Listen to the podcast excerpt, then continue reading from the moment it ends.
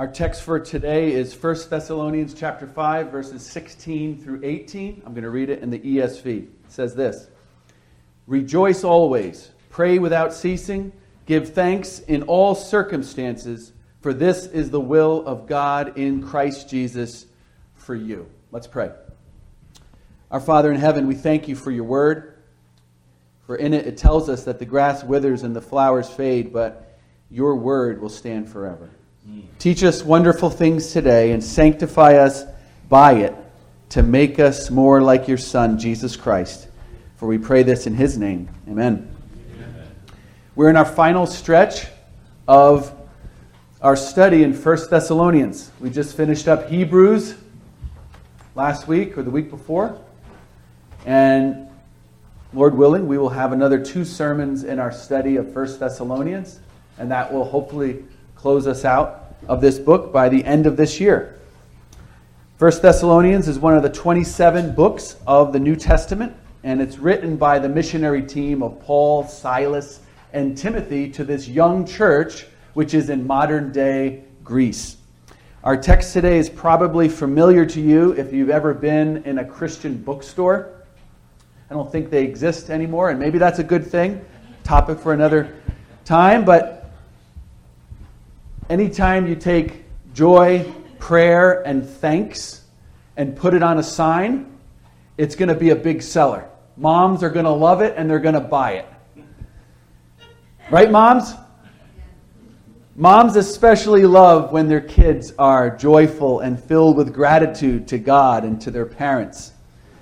And the sign was usually um, rejoice, pray, give thanks, and that was in real big font and then in smaller font was the always, the without ceasing, and then the in everything. And that's the rub, right? I think we all kind of get that uh, challenge. If Paul just wrote, rejoice a lot, pray often, and strive to be thankful, I think we could handle that, right?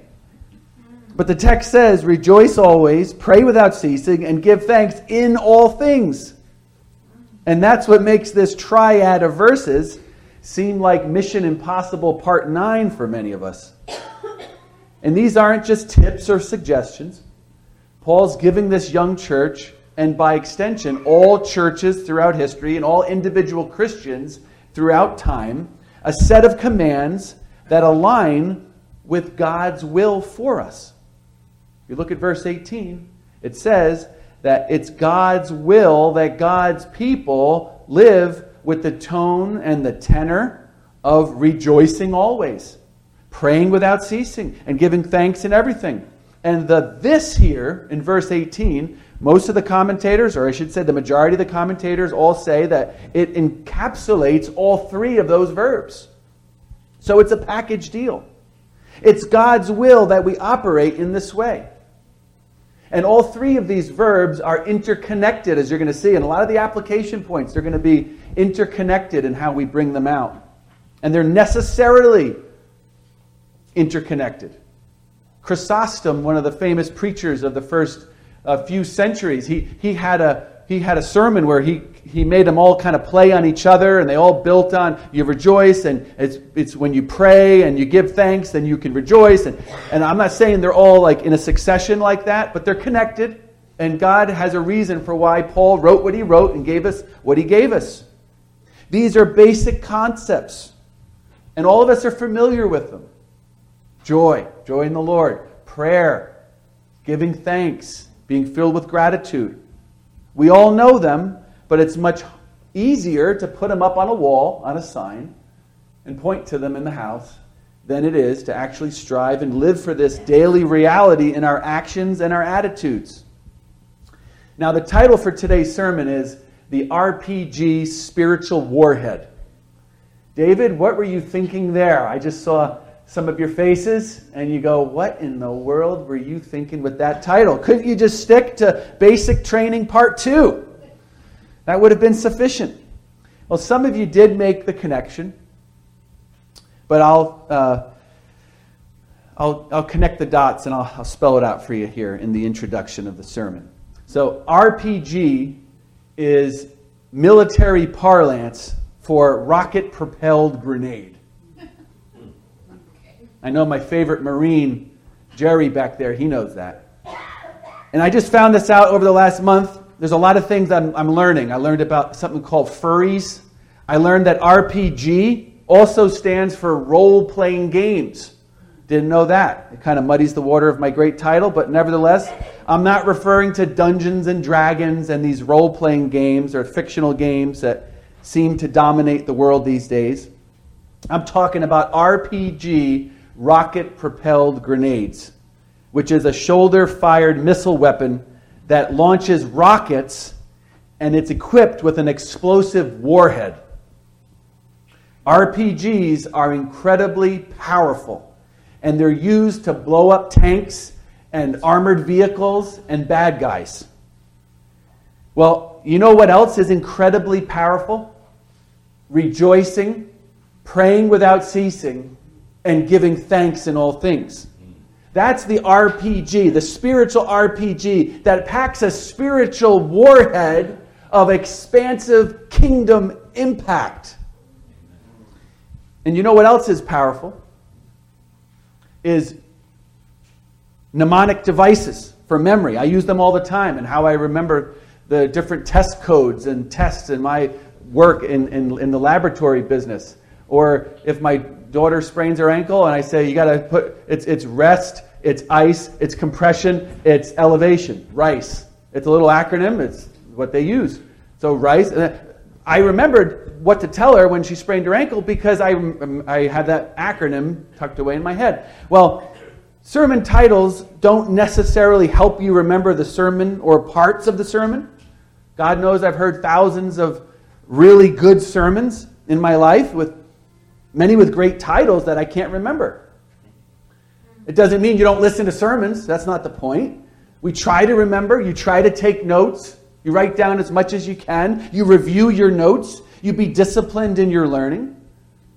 But my goal today with that title, as we study these three verses, is that you, my brother, my sister, have a handle to hold and remember the powerful triad of actions and to come back to them again and again, to memorize them and make the connections to all of life, and to see and savor Jesus more fittingly with the grace that he gives you. Unlike the RPG tool of war, which explodes a warhead that maims and kills as a reality in this fallen world of ours, the RPG spiritual warhead of rejoicing, praying without ceasing, and giving thanks wages war against the enemies of our souls, which are the world, the flesh, and the devil. Rejoicing, prayer, and giving thanks, or gratitude, that also fits for the G, if that helps you. It makes impact and progress in this world as we grow in increased dependence on God for His grace and more humility and submission and obedience to his will for our lives. The RPG spiritual warhead is defense and it's offense. And it's ultimately for the advancement of the kingdom of God as we aim to see more of what is good, true, and beautiful, and less darkness, death, and destruction, and more light, life, and love. More of the gospel renewal is what we're after. More reconciliation of all things in Christ. More restoration of individuals' broken mess of their lives. And more restoration of bankrupt, broken families that are doing life in a disintegrated fashion apart from God. That's what we're after, and we want to see that RPG spiritual warhead explode on all that is against the true God and his plan, his revealed will for us. So that's the RPG connection. And you can let me know in about three months if that's stuck in your head. Hey, I remember that sermon title, and it actually um, helped me remember some of what you taught us that day. So let's jump in. We, it's very simple outline. I, I, I, I, had a bunch of points I could have gave um, Anita and Damali, but I, I, said, you know what, I, I may want to tweak those on Friday night, and I, I did. So I just kept it blank. Um, and you have uh, a wide open uh, sheet here. You can put lots of your notes. So it's very simple three points and a conclusion. Verse 16, let's jump right in. It says this Rejoice always. This is actually the shortest verse in the Bible, in the, in the original Greek. Um, you, you may have heard Jesus wept, but not in the original. This is just, in the original, it's just two words rejoice always. And I think we have a good idea what this means, but I'm going to define it because a lot of people, you know, natural joy, Pastor Joe prayed in the opening. Natural joy is like, you know, I'm happy that the Mets won. I'm glad. You know, I have a happy, clappy feeling when it's my birthday. Or as you get older, kids, you don't aren't as happy when it's your birthday, when you're uh, almost coming on 50. But this joy or rejoicing that we're talking about here is the, it's the biblical joy, it's spiritual joy, and it's rooted in Jesus. Philippians 4 4 tells us, Rejoice in the Lord always. We're going to sing that at the end of the service. That's the joy.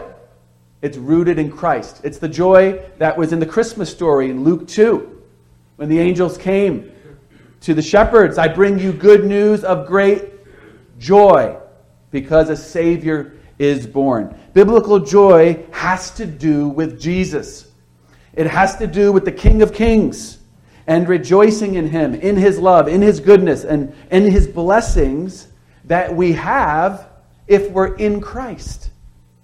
And joy is all over the Bible. You know this. I, I got a whole bunch of texts here. I'll just go through a few. Psalm 118, 24. This is the day that the Lord has made. Let us rejoice and be glad in it. David's prayer in Psalm 51, his famous prayer of contrition after he sinned. He, he, he came to God, Lord, re, restore unto me the joy of my salvation and renew a right spirit within me. And of course, joy is one of the fruits of the Spirit. It, this is uh, this is the greatest evidence. It came from the Holy. It comes from the Holy Spirit. True spiritual joy comes from the Holy Spirit. And guess what? The root word, the stem word of, of grace, is the same word for the, the stem word of, of joy, charis. Caro. I'm not sure how you say that exactly, but it, they have the same root. It's from God. Now, it can be cultivated. You can cultivate that. And it's supposed to serve like a, uh, like a thermostat like feature in our lives. It sets the temperature. It doesn't just react or respond like a thermometer, telling us what temperature it is. But when God gives us his, his joy, and then we cultivate that by the fruit, by the grace of the Spirit, it's supposed to serve as a powerful thermostat in our lives, regardless of the situation. A good definition that I cobbled together from a bunch of godly men and uh, mostly Puritan, um, they, they, they use this um, definition or a, a, coming together of a few of these guys. But this is what uh, one definition, a good working definition for us today. Biblical joy is the good feeling or affection in the soul of the possession of Christ and contentment in Him. So it's, it's the way we feel when our hearts are content in Jesus. The soul is well. It is well with my soul because my soul possesses or anticipates only ultimate good from God, from all that God brings my way. It may be sour at the moment, but that bitter or sour taste will yield to good providences. As uh, paraphrasing a little William Cowper there. And the command we have is to rejoice always. The King James has the verse, rejoice evermore. Some of you may have uh, uh, memorized it that way, which is it's a good way to put it. Or rejoice at all times. It's supposed to be a habitual pattern of your life to be rejoicing and filled with joy, not grumbling, not complaining, not moping around like Eeyore with his deadpan. Thanks for noticing me. It's all for naught. No, nothing is for naught. Nothing is wasted in the Christian life. The Christian life is exhilarating, it's never depressing. We've been made new, and our future is secure. Of all the people that exist on planet Earth, Christians should be the most optimistic, not pessimistic. And we need reminding of this. We need to remind ourselves of this first, and then as brothers and sisters, we can remind each other. You would be surprised who in our congregation is hardwired for idealism and disappointment and frustration and misery. Those may be your natural dispositions, but we have to mortify that. Amen? Now, we live in a fallen world and there are obstacles to our joy. Just like for the early church. The early church, this, this church in Thessalonica was getting pushed around and beaten up. They had it from the Jews, they had it from the, the Romans, they were getting it from every angle. And they faced trials. And some of them went to prison and were beaten for being Christians. How could they rejoice when they're being beaten unjustly? How could the Hebrews in, rejoice at the plundering of their possessions. In Hebrews 10. Sin throws a monkey wrench into joy, right? But the reason we can always rejoice is that as Christians, we always have good, strong, and sturdy reasons to rejoice. We have a better possession and an abiding one. Hebrews 10:34 says. Biblical joy is rooted and anchored in realities that cannot change. True Christian joy is not natural. It's not tied to circumstances. It's not tied to natural situations. The reason we can always rejoice at all times, in all circumstances, is because God is sovereign over all situations and all circumstances. The only way we can rejoice over every circumstance is if God is the ruler and the boss over every circumstance. If there were circumstances out there happening in the clouds, in the environment, and those things were outside of God's control, and your life is just getting caught up in the gears.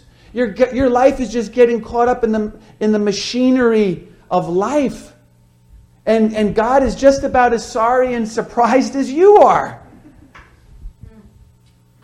If that's the way you think, it's not going to be possible to rejoice in that situation or thank Him for that circumstance because you believe he ultimately didn't bring it to you. So you don't thank him for it. You don't thank a guy you're walking down the street in New York City and a guy comes up to you and you just start thanking him. What do you thank him for? He didn't do anything for you. He didn't give you anything. I'm thanking him. For what? You thank people who give you something or are in control of what is being given to you. In order for you to obey this command, and rejoice always and rejoice in every circumstance, you must believe what is true that God is the Lord of that circumstance. Here's another way to say it no matter what your circumstance or situation, whether it's cancer, car accident, or career derailment, the question is what in that situation has changed God? Has anything caused God to be removed from his sovereign throne? Or is God still God? Matthew Henry, the great commentary writer from the 17th century, uh, once got badly mugged and beaten. And he tells the story in his journal. Well, he reflects and he says this Let me rejoice and be thankful to God first that I was never robbed and beaten before this time. Second, let me rejoice and be thankful because although they took my wallet, they didn't take my life. Third, although they took everything I had, it wasn't very much. And fourth, I'm, I'm thankful that it was I that was robbed and not I that did the robbing. Now, this is important. The dominant characteristic of the people of God is to be joy in Him.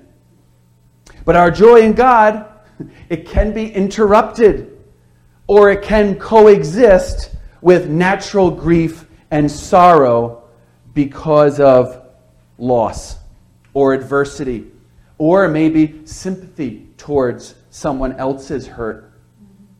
Or God sometimes clears the brush from your life and brings you to a place of brokenness and repentance so that He can clear the way for some holy, supernatural joy with true repentance. In all of those situations, it's really difficult in that moment to have the joyful overflowing of rejoicing unto God for your situation. So, joy can be interrupted or coexist with those emotions that I just mentioned. Because those emotions are built on the substructure and the foundation of deep spiritual joy for the Christian. I can't tell you how thankful I am for the Puritans. The Puritans bring this out again and again and again. All things for good. I think that's Watson. All things for good. God brings, He works all of this. And the way He can do that is because He's in control of it and He has purpose in that. Pastor Eli brought this out in 1 Peter 6 when he was teaching us through that. I think it was. They were rejoicing, but had grief. Rejoicing, but grief in their trial. Well, what is it? Joy or grief? Which one? Well, it's both. Yes. They can coexist for a time. We've all felt that, right? There's times when you're, there, there's a part of you that's rejoicing and there's a part of you that really doesn't like it, but you're leaning in to what you know is true. They can, they can coexist for a time because the emotions of sorrow and grief and sympathy and brokenness leading to repentance are all built on the substructure of biblical holy joy. How can we rejoice with those who rejoice and weep with those who weep if we don't understand this concept? The way we can do that is because our foundation for joy is built on the truth that death doesn't have the last word. Christians don't grieve like the world who has no hope. That's how you are able to rejoice and have sorrow and sympathy towards a brother or sister that is going through a tough time. Sorrow and joy are intermixed throughout the Bible. We could do a whole sermon on that, but let's just keep moving along. We have everything we need to have an abundant joy. But the problem is, we're not filling our minds and informing our minds with the true reality of all that is ours, all the true possessions that are ours in Christ. And then all that we can anticipate by faith together, looking forward to what's coming. I think, I want to say it was Al Martin that said this, but he, had, uh, he said, God's blessing now is a tiny smidgen of what is coming our way.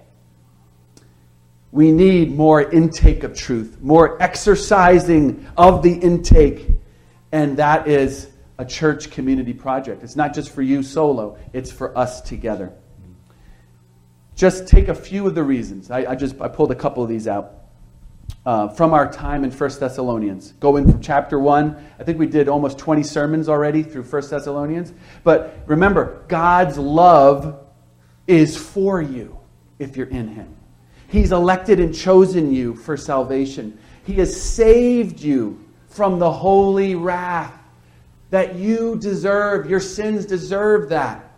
And whether you live or you die, you will be counted amongst the saints of history that are clinging to Jesus. Those are reasons to rejoice, and they're always true I think it was Thomas Manton, the Puritan, that said, If I wake up today to find myself anywhere but in hell, I have good reason to rejoice. I'll paraphrase John Calvin here as we close out this first point. If we consider what is ours in Christ, even the heaviest bitterness and grief must disappear and give way to spiritual joy. Why? Because God is in control of every circumstances. Every circumstance, He's in control. He is good, and He's prepared good for those who are in Christ. Let's look at verse 17. It says, Pray without ceasing. And the Greek word that's used here for pray, it's the general word, it's the umbrella word for prayer, and it includes all different types of prayer. In the Old Testament, Moses, David, Daniel, Nehemiah, uh, example after example, chapter after chapter, verse after verse of them praying. Right? So there, there's, there's, there's prayers of praise, which is acknowledging God for who He is. And then there's prayers of petition, there's prayers of thanksgiving, thanking Him for His blessings that come from His hand. So there's different kinds of prayer.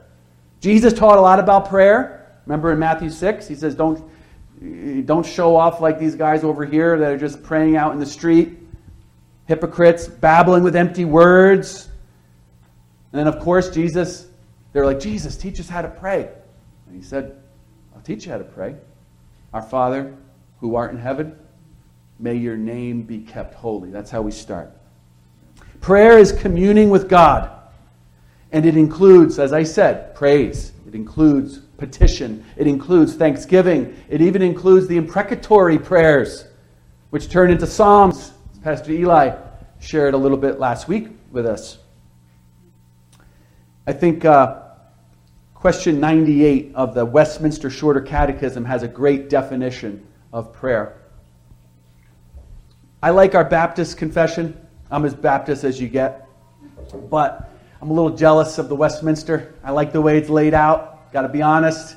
Like the questions, like the answers, like the verses. It's very neat, structured, systematic. This is what the question says. Question 98. This is what is prayer? Prayer is an offering up of our desires unto God for things agreeable to his will in the name of Christ, with confession of our sins and thankful acknowledgement of his mercies. So much to say there. I'll just parse out a few thoughts, and I'll just take the beginning part of that definition, uh, which I think will be helpful. So, first thing, just a couple thoughts on prayer. We're told to pray without ceasing. What are you talking about? Let me tell you. One, prayer is an offering up of our desires to God. Now, I know many of you came from Roman Catholic backgrounds, and many of you are very passionate and vigilant about this, and that's good. And this is one that we should be passionate about, and is a great point of contrast You've heard this a lot. I know Pastor Joe comes from a strong Catholic background, and he understands this, and he's shared this with us. But all prayers to the saints and to Virgin Mary are gibberish at best and blasphemous at worst. They might be sincere from the heart, but if the prayer is not to the one true God, it's not biblical prayer. I know that's offensive for many people to hear that any prayer, how can you say that his prayer doesn't work? Well, the Bible says that's where we go. It's not about you and what you say, it's what we, we go back to the objective standard. Anything other than a prayer to the true God of the Bible is an exercise in blasphemy. And that includes our. Uh, do gooder Christians, wherever they may be, who pray to the big guy in the sky. Are you praying to the God of the Bible, or are you praying to grandpa wind chimes on the celestial rocker in the clouds?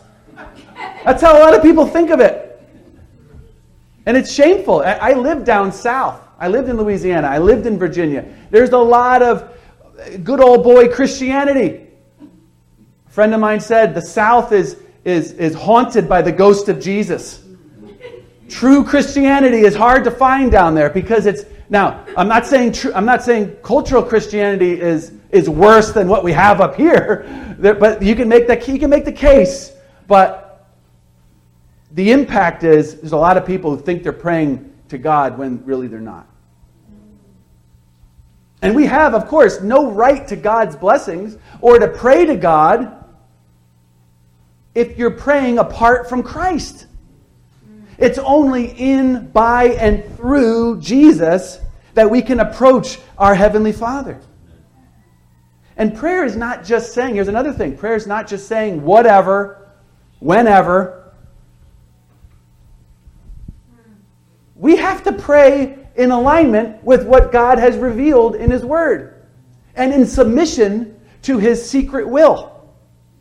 God's not a cosmic vending machine up there, just going to put in the put in the prayer and get out what I want. 1 John 5 says, and this is the confidence that we have toward him that if we ask anything according to his will, he hears us. James 4 3, when you ask, you do not receive because you ask with the wrong motives, that you may spend what you get on your pleasures. Before my kids' uh, basketball games, we pray. And we don't pray for wins. I've, I've shared this with them. We don't pray to win the game. We pray for winning character. We pray to honor Christ with the gifts that we have. So you see people down there praying, Lord, I hope I win the game today. You're, you're praying selfishly. That's not how we're told to pray. The Christian Standard Bible has verse 17 as pray constantly. That's a good way to say it. And that's what Paul brings out in Ephesians 6, that armor of God passage. It brings out pray at all times in the Spirit. We know that without ceasing doesn't mean that we bend the knee and we bow the head and we never take a break. We have to live like a, uh, like a monk. And some monks tried to live like that. It didn't work. And another way, we know that we're not supposed to pray and just stop everything that we're doing and just kneel and pray 24 7. Another way is because Jesus and Paul didn't do that. The word in the original for without ceasing was used of a hacking cough. And we know someone that has a bad cough. They, it's not that they cough 100% of the time, but that they have a cough that just doesn't want to quit. It, it's repeatedly it's, it's often, it's, it's after them, and it, it's, it's, it's there. Now, that same word for without ceasing, it comes up in, in, in uh, chapter 1 and chapter 2 of this same letter. Paul says, um, he says, I thank God um, uh, without ceasing for your work of faith, your labor of love, and your steadfast hope. I thank God unceasingly for that and then later on in chapter 2, he says, I thank God without ceasing for the way that you received the word that I gave you as if it was from God and not just man's word. So, which is it, Paul? Do you unceasingly pray and thank God for their work of faith, labor of love, and steadfastness of hope? Or do you unceasingly pray for and thank Him for the way that they received the word? Well, obviously, the point is that he prayed constantly. He prayed regularly. It wasn't like a sporadic hit and miss, is what he's getting at. Just like we eat and we dress and we sleep and we brush our teeth without ceasing, we do those things with regularity. We're to pray with an unceasing orientation and alignment and fellowship with God that is unbreakable. It should be a constant, regular feature of your life. Why? Because prayer is the language of trusting God, it's the language of submission and trust. There's an old classic story about a bunch of seminary professors who were sitting around talking about what this verse means. What does it mean to pray without ceasing? And there was a, uh, a lady that was there. She was the, the custodian. And she says, uh, Gentlemen, I, I could tell you what it means. I do it every day. And then they said, Oh, you know, come over, come on, come talk to us. We'd love to hear this. So, so they were curious and they, they said, Share with us. So, so she said, When I wake up, I pray, O Lord, open my eyes that I may behold wonderful things in your law. When I'm showering, I pray, Let me be washed afresh in the blood of the Lamb. When I'm dressing for the day, I pray, Clothe me in the righteousness of your Son and adorn me with the garments of salvation. When I'm kindling the fire, I pray, Oh Lord, kindle the fire of my heart for you. When I'm sweeping the room, I pray, Lord, may my heart be swept clean of all the abominations. I'm praying the whole day in communion with my Lord. She had the right idea. By allowing the occasions of life to turn her mind to heavenly things with unbroken fellowship with her God in prayer. I forget who it was, but one of the Puritans would say in the morning, O Lord, let this bed be the altar and this body be the living sacrifice offered up to you afresh today. And I do that so all my powers and actions and attitudes may be turned towards accomplishing your will. That's a good prayer. I remember hearing, um, and it stuck with me because I can remember it. I remember hearing that the great Eagles and Vikings quarterback, Randall Cunningham, a real Giants killer, he shared that in his morning routine, he would roll out of bed directly onto his knees as a sign of submission. And then he would pray and start his day. And he said, I want the daily reminder to be that I can't even take one step apart from God's grace. So, our second point today pray without ceasing. What are we commanded to do without ceasing? We're told to offer from the heart, through Christ, what is agreeable to his will, in constant communion and communication. Sometimes not with words. Remember in 1 Samuel, Hannah, she was praying and her, her no words were coming out, but her lips were moving. Or as my um, my one friend's daughter would say, she would say, Daddy, can I do an open eye prayer? And she, yes, honey, you may do an open eye prayer. Yeah, I saw you, Daddy. When you were driving, you did an open eye prayer. Yeah, because we, he would, when they start their trip, he would pull out of the driveway and they would pray, and he would pray, and, and she would, you know, see him praying. She knew it was an open eye prayer. Now, we do need the set, disciplined, time on the calendar, which we have as a church corporately, and then you have, hopefully, as a family, that, and, and, and also individually, that prayer closet prayer time. But we also need that spontaneous, constant contact and conversational prayer with our Father. Don't fall off the horse both sides, right? You can do that be like, oh, look, I, I, don't need to set any times. I pray with God all the time. I, me and God, we're 24 uh, 7, open communication. But you never have time to pray over here. Set times where you, where you go before the throne with a list and you pray. Or, or you go over here and, and, and, and then you're, you're the opposite. You're like, oh, I'm, I'm all this and I'm no constant contact communication. So we need both. Sometimes God brings people to my mind, I pray for them. There were times when I was in China, it was a phenomenon. I don't know how and why it happened, but God would bring people to my mind to pray for at the strangest circumstances and the strangest times. And they would, the three or four times it happened, they all got right with God. Out of paganism. the God put him on my mind, pray for this guy. Okay, I'll pray for him. And he gets saved. Sometimes I see a car. Oh, that's Scott Blake's car. Scott Blake has a car like that. All right, I'll pray for Scott Blake. That's something you could do. We can always pray because God always hears us when we pray.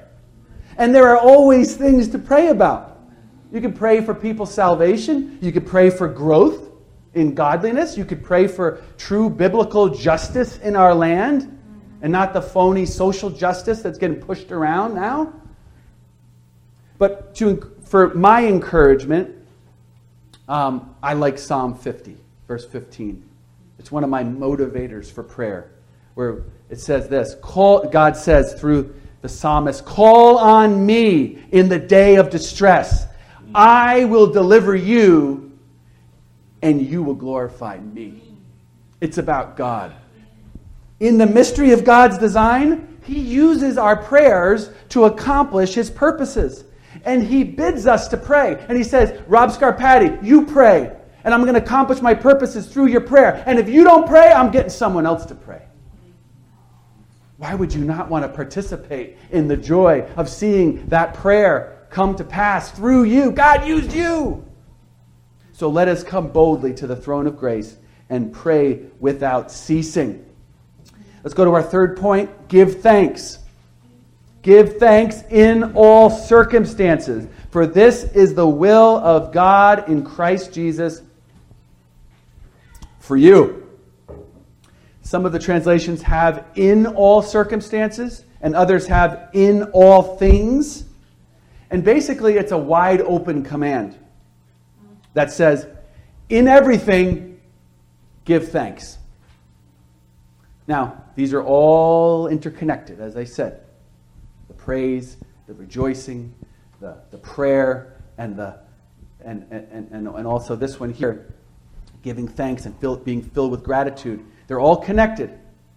And I will say this I've taught previously in my life um, that in all things, give thanks. What this verse says. In all things, give thanks. But it doesn't say for all things. I've taught that. And I always wanted to bring a distinction there. And there's many, many well known Bible teachers that will say that. And they bring a distinction.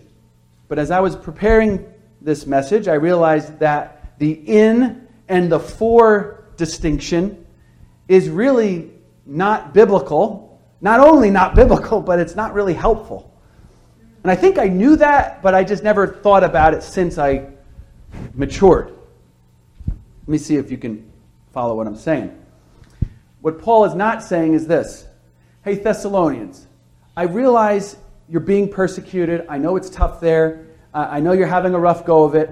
But thank God in your troubles, but not for your troubles. You see, God didn't send you those troubles directly. Those are just troubles that He allowed for you to make lemonade out of the lemons that ended up plopping on your lap.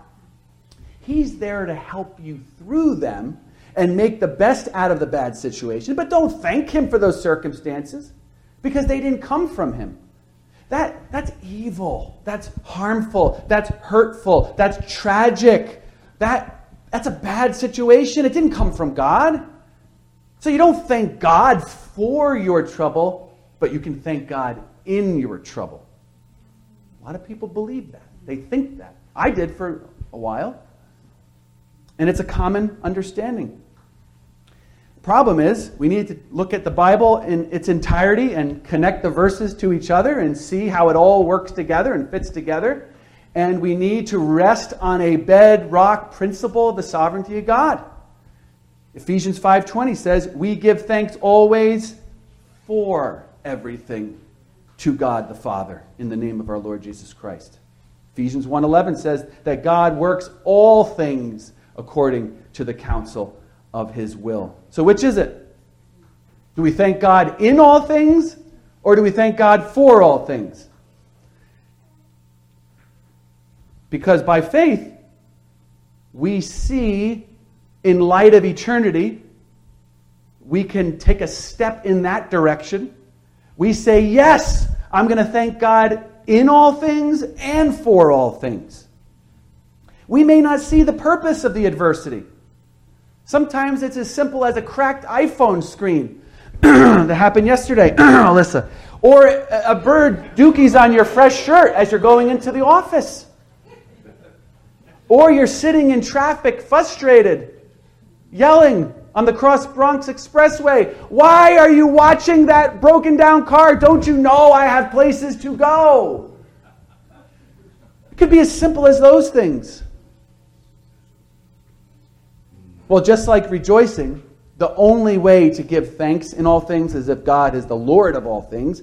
Giving thanks in everything follows that everything was given to you by Him. All of life is governed by the perpetual providence of God. And you see that link again. It's the sovereignty of God.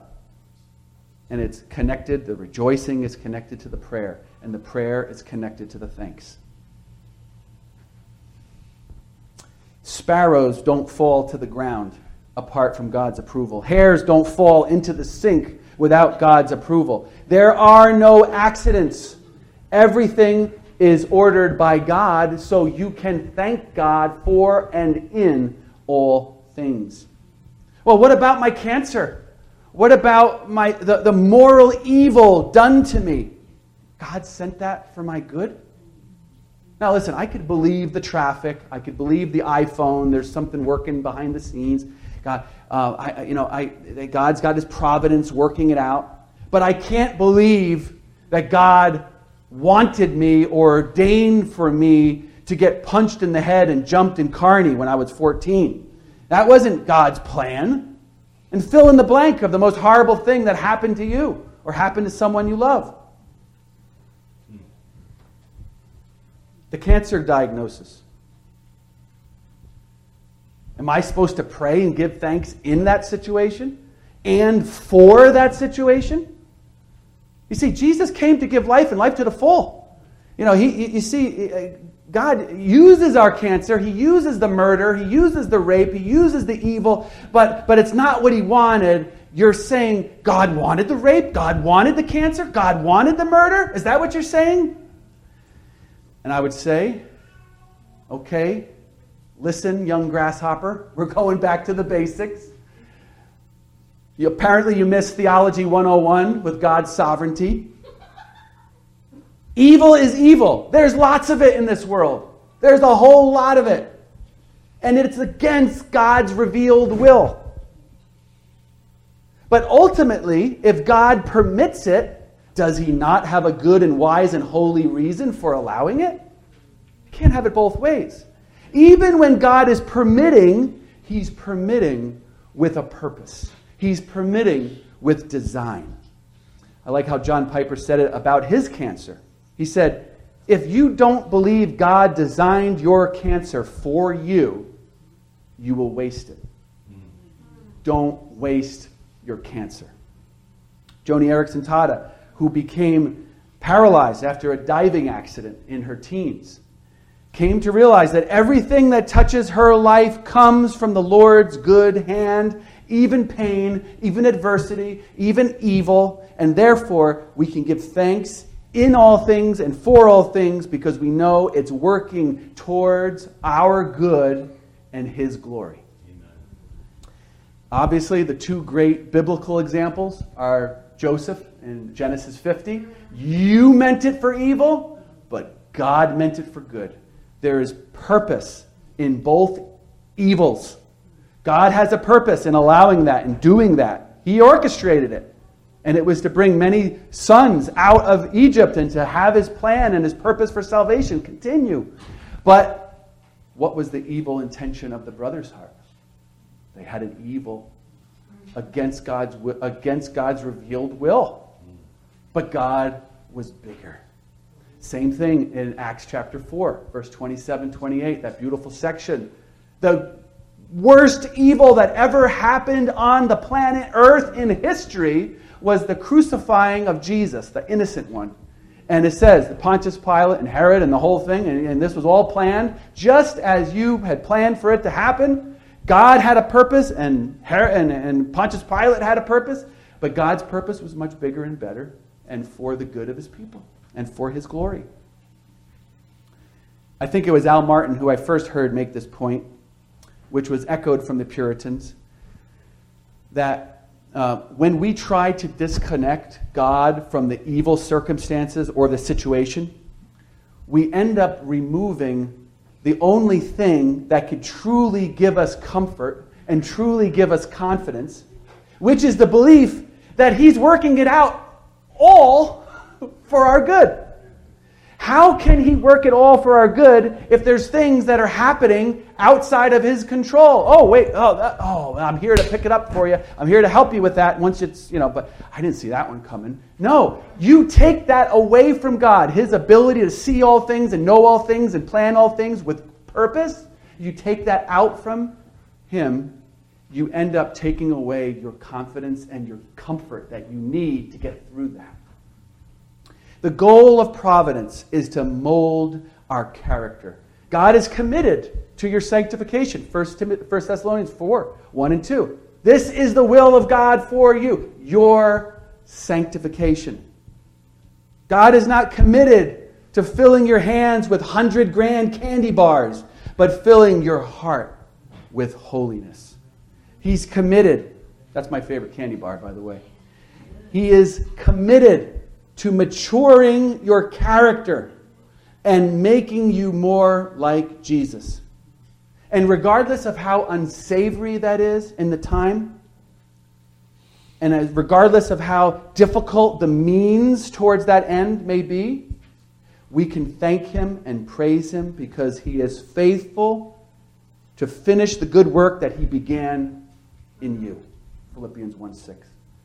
And He's working all things for your good, for you, for those who are called, who love Him and who are called according to His purpose. He's working it towards a higher purpose. And sometimes we get a glimpse of it on this side, the why. You may get a glimpse of the why in this life. But ultimately, we trust and we live by faith that God's doing things now that will only be seen in its brilliance and its beauty and in full fruition on the other side of eternity. We have to believe that.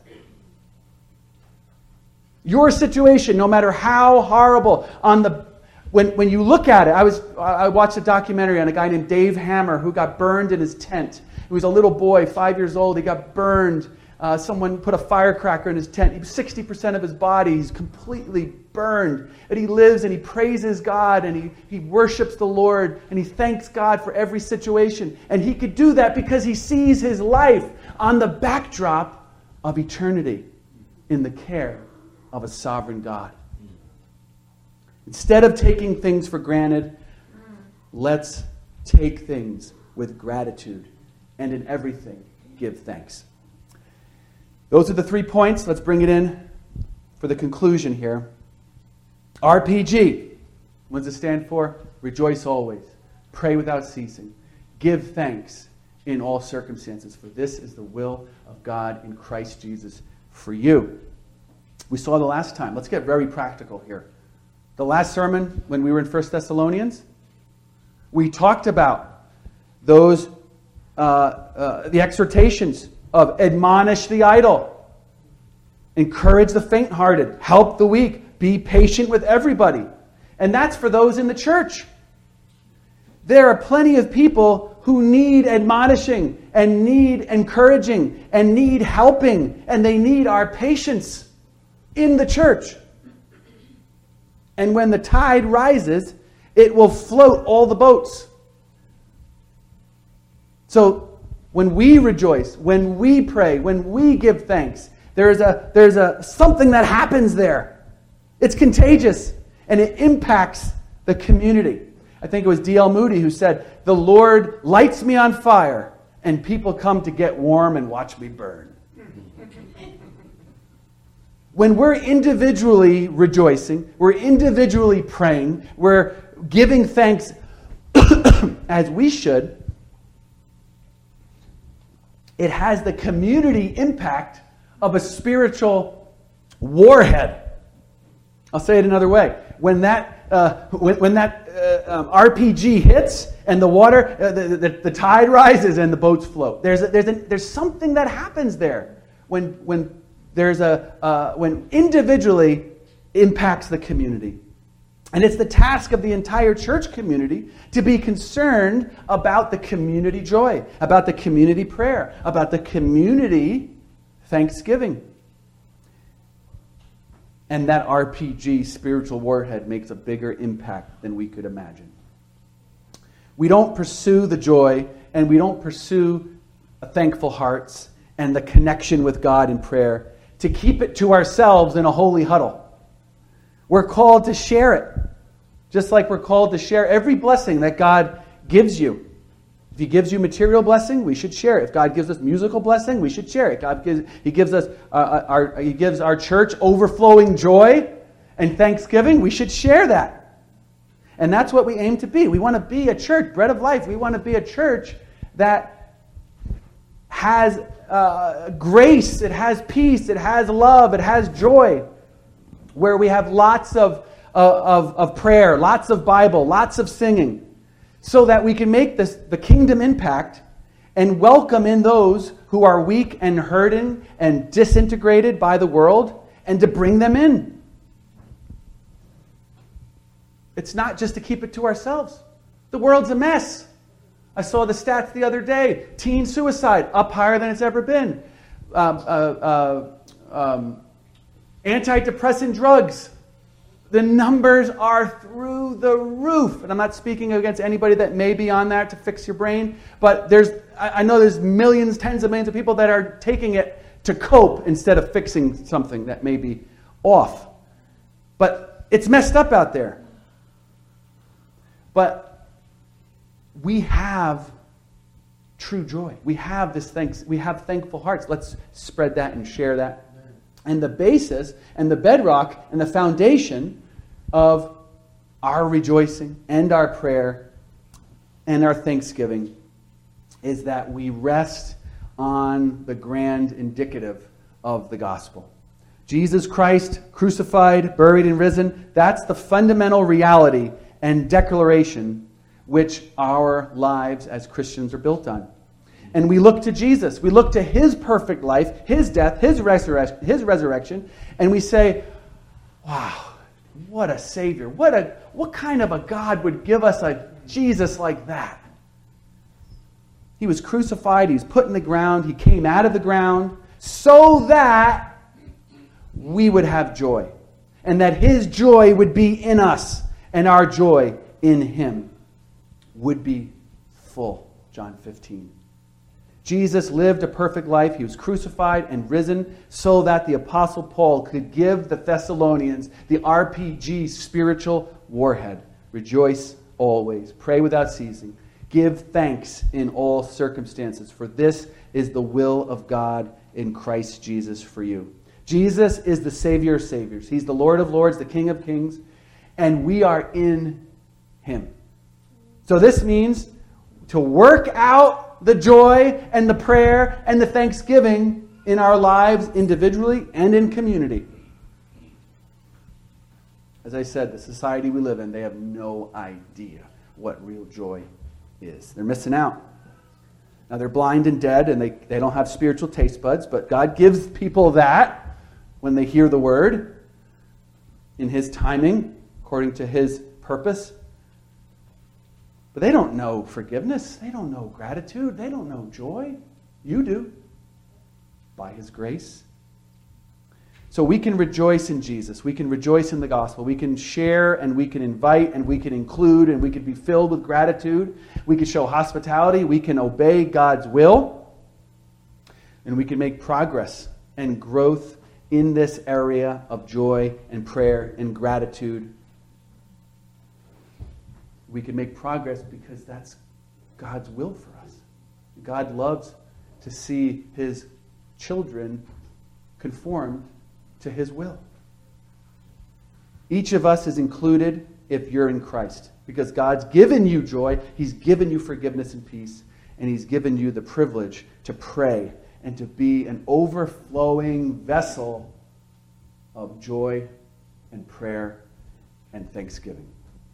Let me say a quick prayer for us. Father, we thank you for the clarity and the power of your word. May the spirit of life and light and grace work to advance your kingdom of righteousness and peace in us individually and as a body today. We pray this in Jesus' name. Amen. We're going to have a time of prayer now and then a time of silence. Um, which brother is going to pray? Brother Ibrahim.